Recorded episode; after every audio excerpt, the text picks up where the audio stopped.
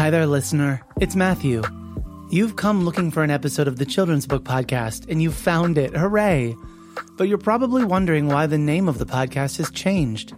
After eight years of doing the Children's Book Podcast, I began a new career as head of podcasts at a kids company about, where I now oversee a podcast network dedicated to producing original content that talks up to kids, centers the things going on in their world, and engages and challenges how they see the world and themselves. All of the episodes of the Children's Book Podcast are still here. But now, if you're subscribed, you'll get new episodes of Worth Noting, a kids podcast about current events, hosted by me. Something for you and the young people in your life to enjoy together. Enjoy this episode, and I hope you'll check out Worth Noting and other podcasts from a kids company about.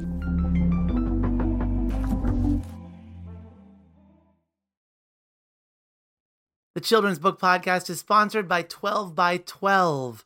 Picture book authors, I'm talking to you. We know that we need to be fairly prolific to be published. That's why members of 12 by 12 aim to write one picture book draft a month. Through an online forum, monthly webinars, a private Facebook group, and more, members enjoy the accountability, support, and motivation of a fantastic community of authors and illustrators. Registration is only open in January and February, so visit 12by12challenge.com slash membership for more information. That's 12x12challenge.com slash membership.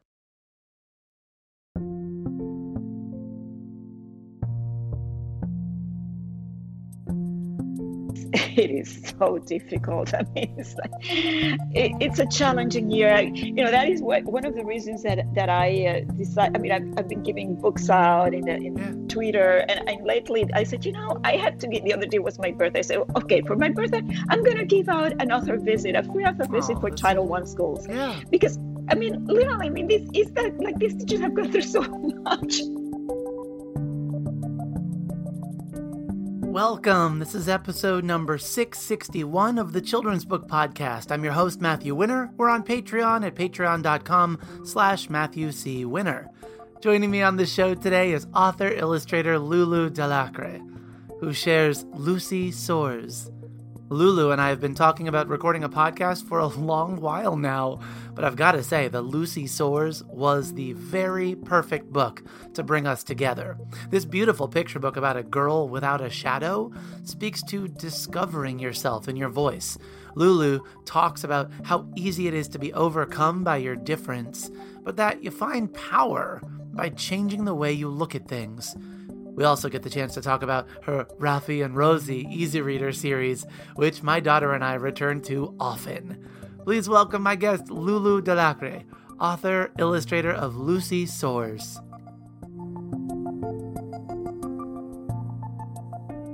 Well, my name is Lulu Delacre. Um, my pronouns are she and hers.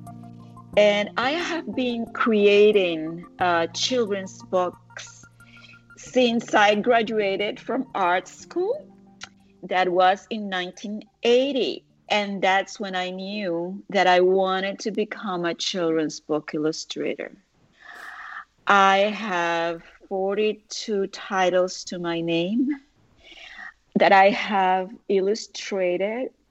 Sometimes I have been the author of um, at least half of them.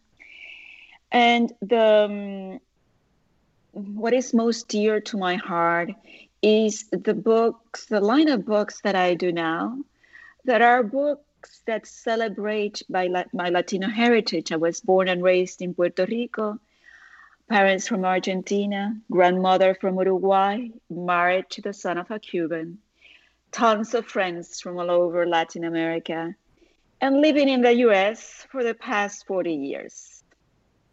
I am so glad to have you on the podcast, and and more importantly, Lulu, I'm so glad that we are finally exchanging voices. It's been a long time coming, and I'm I'm I'm I'm just really blessed to be sitting here talking to you today. Thank you. Thank you, Matthew. Likewise. I um I feel like it's been funny. Way ages ago when we reached out to do the state library conference here in Maryland, and then that date didn't work out, and we were looking for things in the future. Um, I, I'm never I, I never have lost a sense of wonder for how timing works out, and I feel like the book that brings us together today, Luci Soars, is just just the right book for us to be talking about. But please know that there is no way we're getting away without talking about Rafi and Rosie because my daughter and I read those books over and over and over. And I just, I know a lot of your work, but those books are very special in our relationship. And so I, I, I, thank you for the 40 plus books that you've been making and for feeling called to make books for children. That's a beautiful calling and it fits you well. Thank you. I, I, I, I'm so glad that actually you and your daughter uh, share um, uh, that connection with Rafi and Rosie. They are very dear to my heart too. Uh, the sibling relationship, it's something that I cherish very much because if I'm gonna uh, give you a little secret, um, I don't know that I should share this with you or not. Maybe when we might have to delete it. But actually, the relationship between uh, Rafi and Rosie mimics a little bit, it's a mixture, a blend of the relationship between him and his sister and my husband and myself. No, so it's lovely. yeah. I can almost see personalities already. What a glimpse I'm getting. yeah. Uh-huh so anyhow but it's it's a loving relationship but you know the showing off and the you know i'm gonna show you how it's done now even though i'm the little sister that's that's so beautiful. I, I it's such a wonderful playful uh, story. When we first saw it, we we connected because this is what you do when you see uh, beginning readers with with amphibians. Right away it was like oh it's like frog and toad. I can't wait to read this. And to to feel so i say that with an awful lot of love. I think that frog and toad what arnold lobel did with those characters in those books is just something that I think many writers strive for. It's certainly something that I strive for is writing that felt so true and lovely and and and such deep friendship and for you here to paint this brother and sister the way that you do in discovering the world together and what it means to be an older sibling or to sort of push or prod at the older sibling and discover the world and play together? I just i love it. I love the joy and and light humor that you bring to it. It's wonderful. But Matthew, it is so funny that you think of Frog and Toad because actually, Rafi and Rosie were born because I used to read Frog and Toad to my daughters. Oh. And I love the relationship between these two these two uh, characters. And I said, you know, but hey, why is it that we don't have the equivalent for Latino kids? Absolutely. Because in Puerto Rico, it is the coquí tree frog. It's it's not just any frog or any toad. It has the it has to be the coquí. So that is why I created Rafi and Rosie. Be, they are actually born out of me reading Frog and Toad to my own daughters and falling in love with that kind of beginner reader that is about the relationship of the of these two characters. In my case, it's about you know um, a little sister and an older brother, but they are coquí tree frogs from Puerto Rico, and it's set in the island of Puerto Rico.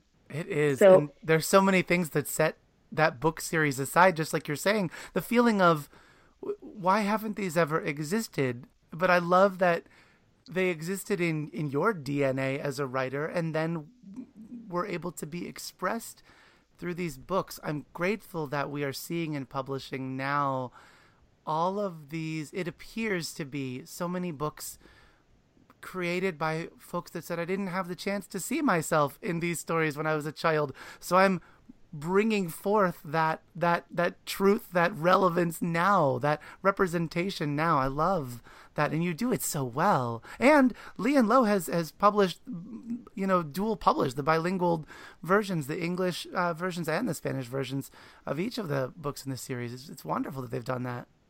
And I'm going to add a little bit of thing, a little thing that I think is important to to point out here is that they are not translation. I write both. You the write English both, yeah. and the Spanish, and I consider the Spanish its own version an authentic Spanish version. It's not a translation of the English. So I'm I'm super excited that they come out in the two versions. So yeah. I love hearing you say that intention. I believe it was talking to Monica Brown or talking to goodness, I can't I can't remember whom, maybe Margarita Engle, but one of those two uh, women had told me similarly in their work being translated or them doing the translation themselves how important it is to understand it as a as a different text that you're not translating word to word, but rather you are you are sharing the story in a different language, and therefore finding the right words to express express what you're trying to express is very important. It, it's something beyond uh, the definition of a translation. So I'm glad that you emphasize that, and I didn't personally know that you did it yourself. I love that. Oh, absolutely. I mean, I mean, I dream and uh, and think. I I dream and think in Spanish. So for me, the English is the language that I have more work. You know, it's it's much more work for me to write in English than in Spanish. So I had, you know, the, the Rafi and Rosie books are written first in English because my editor, it's it's you know her first language is English, but when I have to do the Spanish version, it's like nothing. It's breathing. It's it's you know it comes like in two days. wow, that's that's brilliant. I love it. Well, I'm I'm grateful for those four books in the series, and I hope and wish you many, many successes so that we can have like I don't know another 20 in the series or something. But gracias, do... gracias. but I do want to hop over to this newest book, to Luci Soars, because I, I, I find it to be I find it to be exceptionally beautiful. I find it to be a bold book in how you illustrate it and how you approach story. I find it to be uh, one that really seeks to connect with the soul of your reader and and perhaps I'm putting a lot of myself onto it. I'm seeing a lot of myself in this book, but I I just love it. I wonder if you could share for those that haven't read Luci Soars yet, maybe just a book talk of, of what this story is. Well, um, I think that you, when in your reading, you actually captured what I wanted to, to capture uh, what I wanted the reader to see in the book. The book is about a girl that is born without a shadow. And her difference, she discovers that her difference can be a strength. How she discovers this is, and I would have to go back to why I created this book. May I do that? Oh, please do.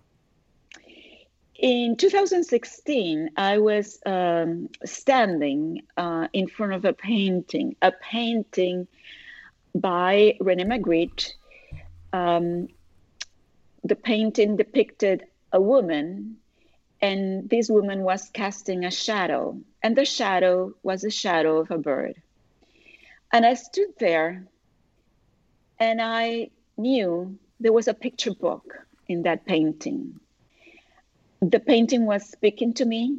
It was actually, I had a glimpse of how to put the feelings that I felt as a child into the words and pictures for a younger reader.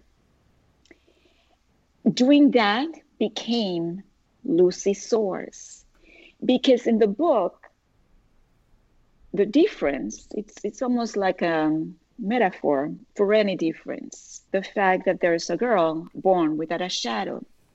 And she is Latina. Spanish is spoken at home, but it's not the main focus of the book. It just happens to be that way. In the book, the book starts in black and white. Yeah. Um, and it's on purpose. I knew it had to be in black and white because Luci is born with this difference. She needs to live in the shadows. She learns to live in the shadows, in the shadows of her mother or others, in order because she realizes, as soon as she realizes that there's something different with her, she she's pained by it because of course, people begin to point and notice. And she feels different. And she doesn't want to be different, she wants to belong. So one day she gathers courage and um, she steps into the light. And that's when it's really I mean, I look at this image and it's still painful for me because I put feelings that I felt as a child into this into this image. Yeah. Um, when you grow up and there is a bully in your life, and um, you are outcast and you feel different, you feel you don't belong to me it took me took me decades to learn how to change the way I look at things to give me power and to be able to overcome and to soar and to make that thing that hurts me into a thing that gives me um, the door to a new a new person a new way of seeing things, a way of seeing things that empowers you, that allows you to soar.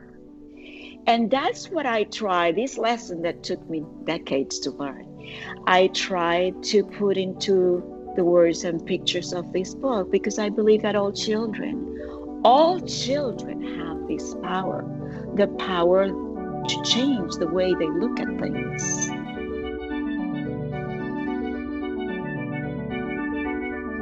I want to shout out teachingbooks.net. For those of you that have not yet discovered this site, it is everything for teachers and readers.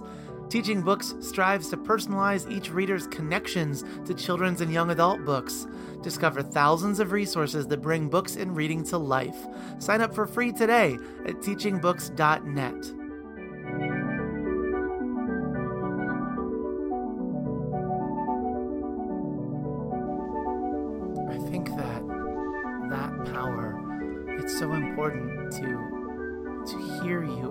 emphasize how it was a life lived that took you that took you on that journey to be able to discover that power, but also that that you possess that power as a child and that we can mm-hmm. unlock mm-hmm. it at different times. It's just it's beautiful. Boy, that that spread you talk about where the the text reads mean shadows pointed, mean shadows laughed, mean shadows stared their icy stares. That composition is beautiful, and I love the way that when taken from afar, you've almost even um, composed the the or or, or um, uh, yeah, you you've you've made the the pointing fingers and those surrounding children around her almost mimic an eye itself if, if pulled way back, it's almost like we're staring straight into someone's eye in that way. The focal point of those shadows pointing at her, it's just so powerful. I wonder though if, if you would mind, Lulu, if I backed up and just read sure. your text just from the first couple pages to give folks an idea. Um, I'll read the first, I think, four spreads. It begins I have no shadow. Mama says no one notices, but I do, and so do others. In the beginning, I didn't know I had no shadow. Qué linda was the way people saw me. They didn't know either. But I grew up, and people stared. So I learned to walk always in other people's shadows. Lulu, when you were working on this, after seeing, after being inspired by that piece of art, did you go and and make art and play in that world first? Did did words come first? How did this story manifest in you? Well it's an interesting question because actually i knew it had to go from black and white to full color. I didn't know how i was going to do this. Um, the way that i crafted the the book when I have an idea, I, I get this small journal where I begin to both write words and do little thumbnail sketches. And it just was a very um, organic, um, organic process uh, for me to do this. Um, but I, I, how the technique that I was going to use for this book didn't come to me until actually I was looking at another uh, exhibit in New York. I was uh, this time I was standing in the, at MoMA, and I was looking at uh, Louise Bourgeois. Um, there was a retrospective of her, of her work uh, in uh, the MoMA um, Modern Museum of Museum of Modern Art um, uh, in New York, and I saw some um, magnificent. Uh, prints that she had done where she had played using the same print same uh, exact same drawing using different colors. And that's what made me think of monoprints. And in black and white because i wanted it to be stark. I wanted it to be i wanted this the art to be as stark and as um, how would i say uh, powerful. And it, black and white, the contrast between black and white is very powerful. So the words are very, uh, you know, I counted every single word. Hmm. And they needed to be both pictures and words are are really reduced to its minimum. Um, but it's on purpose. It's for the reader to be able to to take in what he or she wants to take in and then put part of himself in it. You know, the reader can bring himself onto the reading of the book. And that is, I think, it's um, allowed by the starkness of the illustration and the brevity of the words. I think. I think so too. I think also how long you hold the reader in that stark black and white world yeah. Mm-hmm. builds incredible tension um, to to a degree that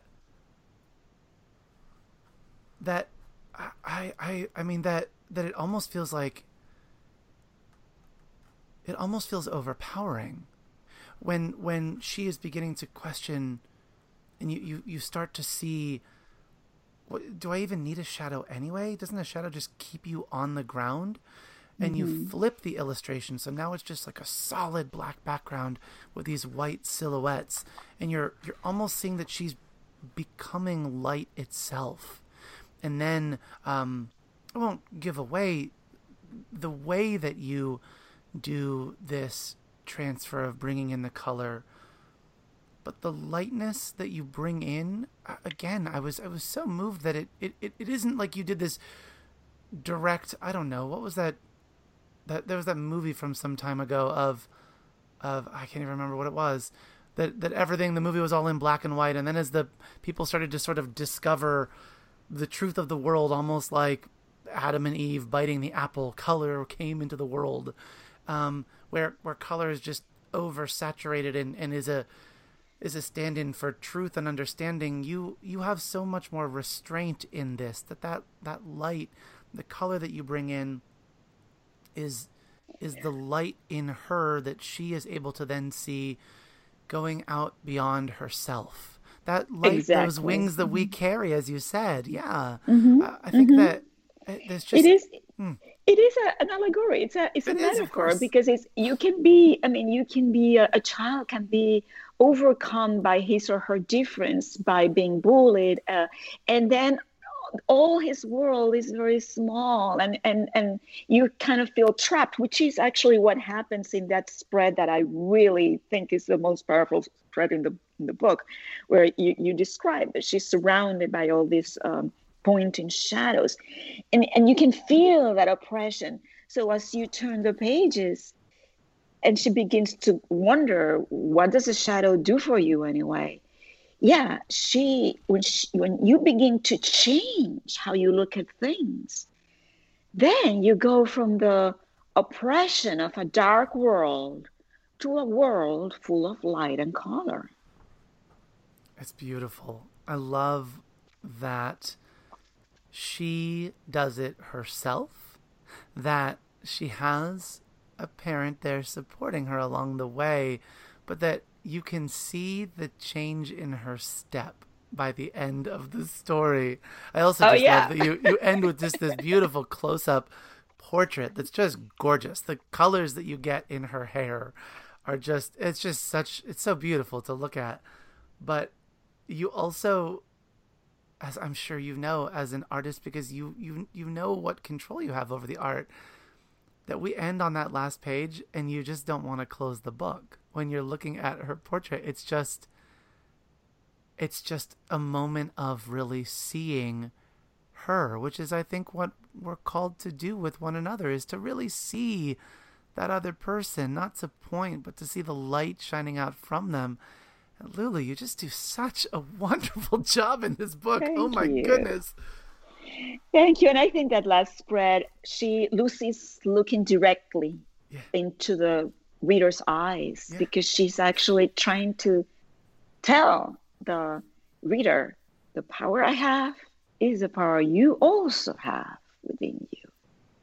Ay, well, Lulu, this this book is wonderful, and I can see on the page and also through your voice, of course, the great love and respect you have for children. Can I back up and just ask you why why make books for kids? You said since coming out of school in uh, the 1980s that you you felt like Yeah. that's what you wanted to do. Why work for children? I discovered that um, I didn't know that there was such a career of illustrating, you know, like illustrating for children's books, uh, being an illustrator of children's books. Why? Because I grew up in an island where we didn't have public libraries. Um, children's books were prizes, you know, for for doing good at school from you know that came from my dad that you know he would buy me these very um, you know fairy tales that would come from spain. There were very few and far between any children's books that you would have access to. I did not discover the picture book. I did not know uh, the picture book uh, art form existed until i was um, in uh, studying my master's in graphic arts in Paris, France, and I was actually uh, standing um, again at another gallery. Another There's gallery. a theme here, right? I love it. There's a theme. I was standing uh, at this American gallery, and they had all the artwork on the walls of In the Night Kitchen by Maurice Sendak. Oh, Um, and Maurice Sendak, as you know, um, is the author illustrator of um, the Caldecott winning in the um, uh, Where the Wild Things Are. And when I looked at his artwork, it was a revelation. I knew, oh, this is my path. Now I know what I have to do with my my life. I, I know exactly. wow. it, it, it was like written on the walls. I knew it was that. There was nothing else for me. And of course, you know, I, I, easier said than done because I studied, you know, grew up in Puerto Rico, studied in Puerto Rico, then later go on to France. Uh, You know, I get married and come here to live in the U.S. And it was a matter of, you know, I had this, this very clear vision. I didn't know a soul here in the U.S. I assembled two portfolios. I went made t- 22 appointments back when you didn't have internet. You had to dial the phone. Yeah, dial meaning real dial. and yeah, so you uh, you know I made tw- 22 appointments in New York. Spent five days at the Y. Um, Without a bathroom, you can delete that if you want. but I spent five days at the Y, uh, met with 22 different uh, publishers, and by Friday, I had my first assignment Wow. doing artwork for Sesame Street magazine. Oh, wow. And that got me, uh, you know, opened me the doors to later becoming a children's book illustrator of public domain ma- material, and then later doing my own writing. So, you know, I don't know what to tell you. Persistence is the key to your dreams. I mean, right? It sounds like just one not only, well, it sounds like there's twofold things happening here. That not only is it just one thing leading to the other, being persistent, but also uh, I'm struck by how keen an observer you are, Lulu. Every time you brought up a, a, a, a, walking through a museum, I feel like it's not only just a great advertisement for go look at art, ladies and gentlemen, just go look at art, but also that you can allow yourself to be moved and then to to actually not just be moved emotionally but be moved into creating something yourself and responding maybe is the best way to put it. And we might not all respond through art. We might respond through i don't know dance or friendships or song or or or just the way we carry ourselves through the world. But it's so cool to hear how you have observed things and just have been like and that's why i made this thing I love it. I, I, I, delight in it. Thank you so much for spending this time with me, Lulu. It's flown by, and I cannot wait for the next and the next and the next conversation that you and I will have together. I loved it. Thank you so much, Matthew. Tell me, what are you working on next? Well, I'm gonna be yes. I'll tell. I would like to tell you what I'm working on next because it's another book again, born by me standing at an exhibit, and this one is titled this one is titled Cool Green Amazing, Remarkable Trees. And it's a note to trees told in the voice of a Latino landscaper sharing his vast knowledge with his young granddaughter. I'm always amazed at the knowledge of some essential workers who, lacking equivalences in the States, work in jobs other than what they have the qualifications for in their own countries. And this book is meant to take the reader on a, on a journey throughout several continents, visiting, visiting the tallest, widest, heaviest, most colorful, oldest, largest, and nutritious trees. It will be out um, 2023. And I love gardening. That's why I came up about to you know, doing this book after seeing an exhibit on trees. Oh my goodness, I love it. Seeing a thing and then going and making a thing. That's wonderful. and what a great call for not just seeing those beautiful trees around us, but but for knowing about how they're all over the world and and meaning different things and representing different things. I can't wait for it, Lulu. That sounds wonderful. before we go, oh, before we go, uh, let me give you a chance to speak directly to your readers. Uh, I will see a library full of children tomorrow morning. Lulu, is there a message that I can bring to them from you? All children have Luci's superpower the power to change how you see things. So anything that hurts you can't hurt you anymore.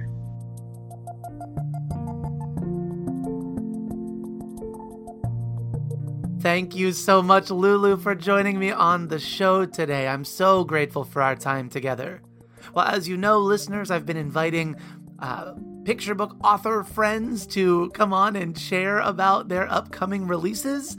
And so I'm going to pass off the reins to uh, someone who's about to tell you about a book they have coming out. Uh, before I do that, let me just say thank you for listening, and I will look forward to seeing you on this feed next week. This is Lauren Kerstein, author of the Rosie the Dragon and Charlie series and Home for a While. You can learn more about my books by visiting www.laurenkerstein, K-E-R-S-T-E-I-N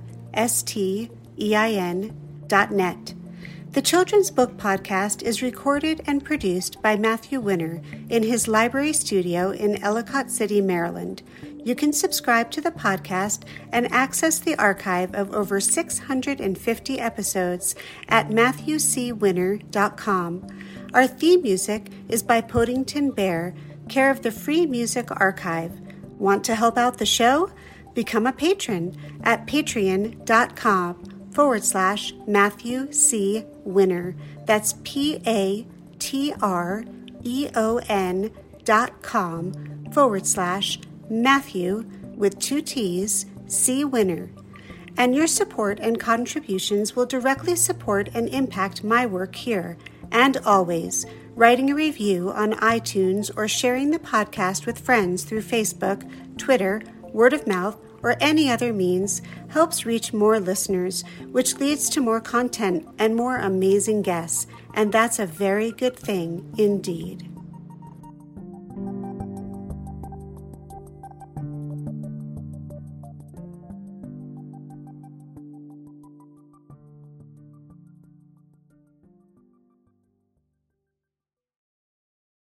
We know you value what you put in front of your kids, especially when it comes to screens and podcasts. That's why we're excited to share a new podcast from our friends at Sleepiest, creating bedtime stories to help your kids fall asleep fast. Hello, Abby here. If you've got children and find bedtime's a struggle, I'd like to tell you about Koko Sleep, a children's story podcast designed to make bedtime a dream. Koko Sleep turns a chaotic bedtime into cozy bonding time. The stories are delivered in a pace that gently slows.